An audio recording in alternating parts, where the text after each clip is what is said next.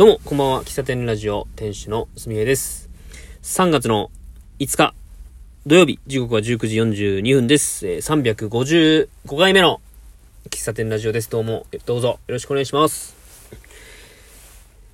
えっとね、まあ、初めに言っときますよ。はい。明日、3月6日、えー、あいみょんちゃんの28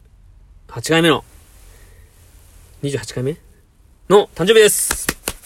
おめでとうございます一応、まあ明日配信するかどうかちょっとわかんないんでね。前日に、まあラジオトークを聞いてくれてる、そこのあなたにも、まあ一緒にお祝いしてもらおうということで。何言ってんだろうね。すいません。えーすいません。あ、ああの、明日3月6日ですね、えっ、と NHK の18フェスっていう、あの、アーティストさんと1000人の、えー18歳の高校生がコラボして1曲の歌を歌うと。で、その1曲は、その時に書き下ろした新曲で、で、それを合唱するというのがあってですね、まあ、今回、その18フェスってのが2016年から始まって5回目になりまして、えーそのアーティストがあいみょんちゃんと。しかも3月6日に本番。まあ、これはもうあいみょんちゃんの誕生日に合わせたに違いないというね、おも、ですよ。きっとね、きっとそうですよ。で、新曲、その4月クールで新しい曲が出るって言ってましたけど、もう一個出るってことですよね、きっとね。これだと。うん。まあもうめでたいっすわ。うん。で、ま、前からこの18フェスであいみょんちゃんが出るってのは知ってたんですけど、ま、18歳とコラボするっていうね、まあ、勝手にもう18歳の人たちとなんかまあ楽しんでくださいよみたいな。そんな感じで僕、イベントを捉えてたんで、全然情報をね、追っかけてなかったんですよ。で、え今日かな？昨日かな？まあ、あの、リハーサルやります、みたいな。その18フェス自体がいつ放送開催されるのか自体も知らなかったけど、あいみょんちゃんツイートでね、明日、あ、今日リハーサルですみたいなの見たときに、まあ、そっから、あ、明日なんやっていうのが分かって、で、ホームページ見たら、第5回で、で、2016年から、えーえーっと、ね、そうなんですよ。2016年から、今ホームページ見てるんですけど、2016年ワンオクロック、2017年ワニマ、2018年ラッドウィンプス、で、2019年アレクサンドロス。で、2020年第5回なるはずだったんだけど、まあコロナの関係で多分延期になったんだと思います。うん。で、2022年に、えー、開催されるということで、えっ、と、対象年齢も、も当初は17、18歳。その、今回3月の6日の時点で18、17、18歳の子っていうのが、えー、通、通年はそうだったんですけど、コロナで1年延期になったので、今回の対象年齢が17から20歳までになってました。うん。まあ本当に1年間でやれなかった、なんか改めてこの高校生とか、まあ学生大学生もそうだけど、学生時代の青春をコロナでこう1年2年費やしてしま、費やすことになったっていうことが、もうどんだけ、こう、青春を味わえなかったんだ、みたいなのをね、なんか再、なんか改めて感じましたね。全然僕、もう年が離れてるせいか、全然そんな意識なかったんですよ。あ、辛いだろうな、ぐらいの感じで。でも、振り返った時に、会えない。なんか職員室の前で勉強もできない。みたいなね。なんかそんな体育祭もできない。卒業式も短縮とか。なんか、そういう、まあ、修学旅行もできないとか。一個一個の思い出が、まるっきりない。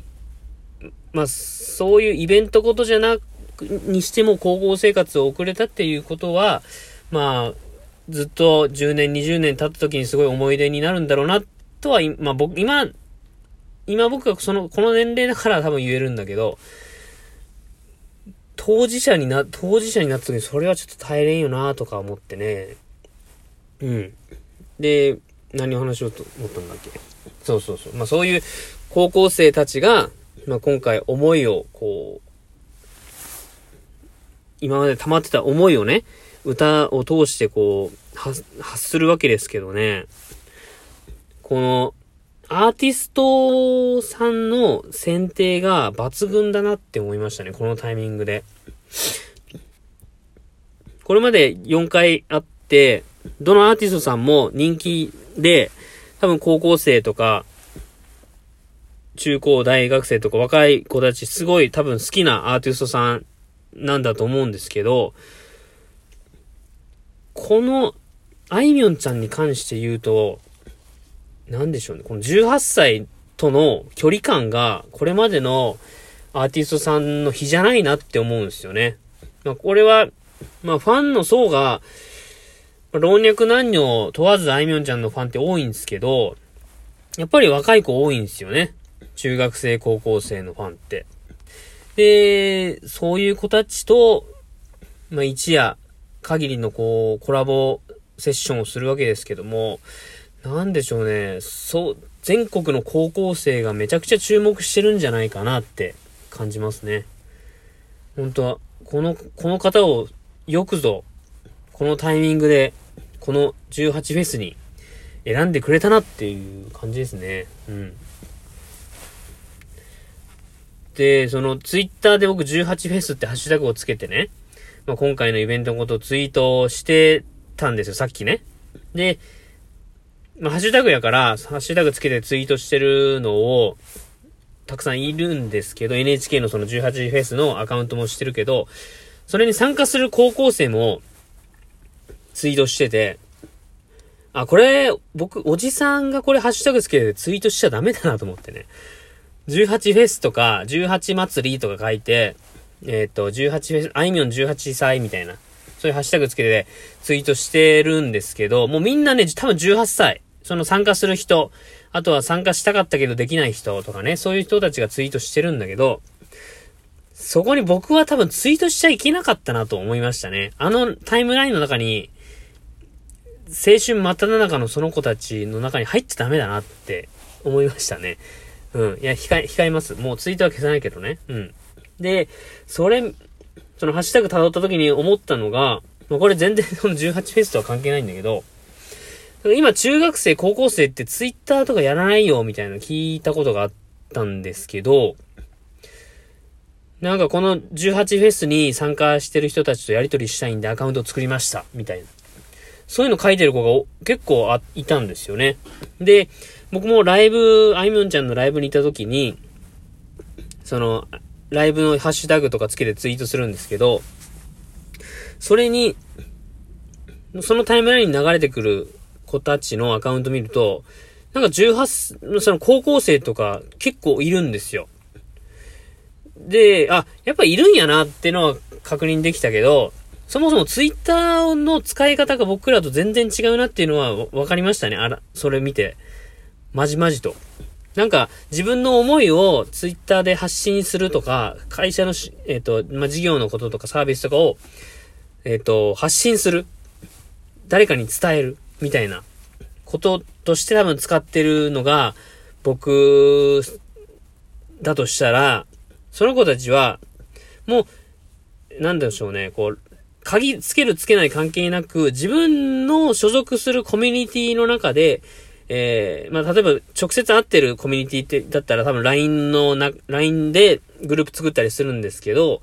そういうオフ会とか、自分の好きなアーティストさんとか、えっと、今回のように18フェスのようなイベントとかで知り合った人っていうのと、つな、今回限りで終わらせたくなくて、繋がりたいし、やりとりしたいっていう思いで、アカウント作ってる。だからツイッターのそもそもの使い方が全然違うよね。誰かに向けて発信するじゃなくて、もう、なんでしょうね、この、えー、っと、見えないけどあるコミュニティの中で、それぞれ手を、手と手をこう繋ぎ合わせる唯一の手段が、この10、ツイッターだったり、インスタグラムだったり、そのこ、昔からあるそういう SNS なんだな、というのをね、えー、わかりまし、わかったというか、なんでしょうね、そう、そういうふうに感じました。うん。ぜひちょっとね、18フェスとかで、ハッシュタグ検索してみてもらったら、なんか、本名とか出してないですよ。で、高校生で、誰々のファンですみたいなの書いてるけど、何々高校ですとか、本名出してるとか、年齢とか、出身地とか書いてないけど、自分の好きなこと、えっ、ー、と、自分が参加してるライブのこととかは、結構書いてて、で、それを見て、多分、どうも、みたいな感じで、ツイ、ツイッターのやり取りするんだろうなって想像しましたね。うん。まあ、この、もうこ、ここの、この18フェスの話を、まあ、僕がするというか、情報を得出したのは、本当今日、今日の朝ぐらいですよ。あいみんちゃんがツイートしてたのからきっかけにこうホームページ見たりしてたんで、この1日の中で入ってきたその18フェスの情報によって、まあ、いわゆるジェネレーションギャップというか、うん。まあ、あって、あって叱るべきギャップなんだろ、なんだなっていうのをね、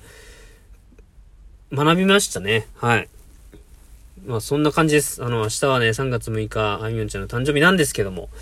えー、本当に高校生の、こう、思いをね、こう、みんなで、こう、全国の高校生の思いも、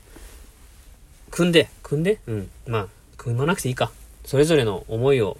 その場で発信、発揮、は、発散してもらってね、いい思い出になってくれたらいいなって、本当に思いますね。あとは高校生マジでパワーがあるな。はい。思いました。ツイート見てて歌、歌、歌を歌ってるのを見たりするとね、すごいパワーを感じましたね。うん。まあちょっともう時間ないんでこの辺で終わりたいと思います。えー、最後までお聴きいただきありがとうございました。喫茶店ラジオ店主のすめでした。またお会いしましょう。バイバイ。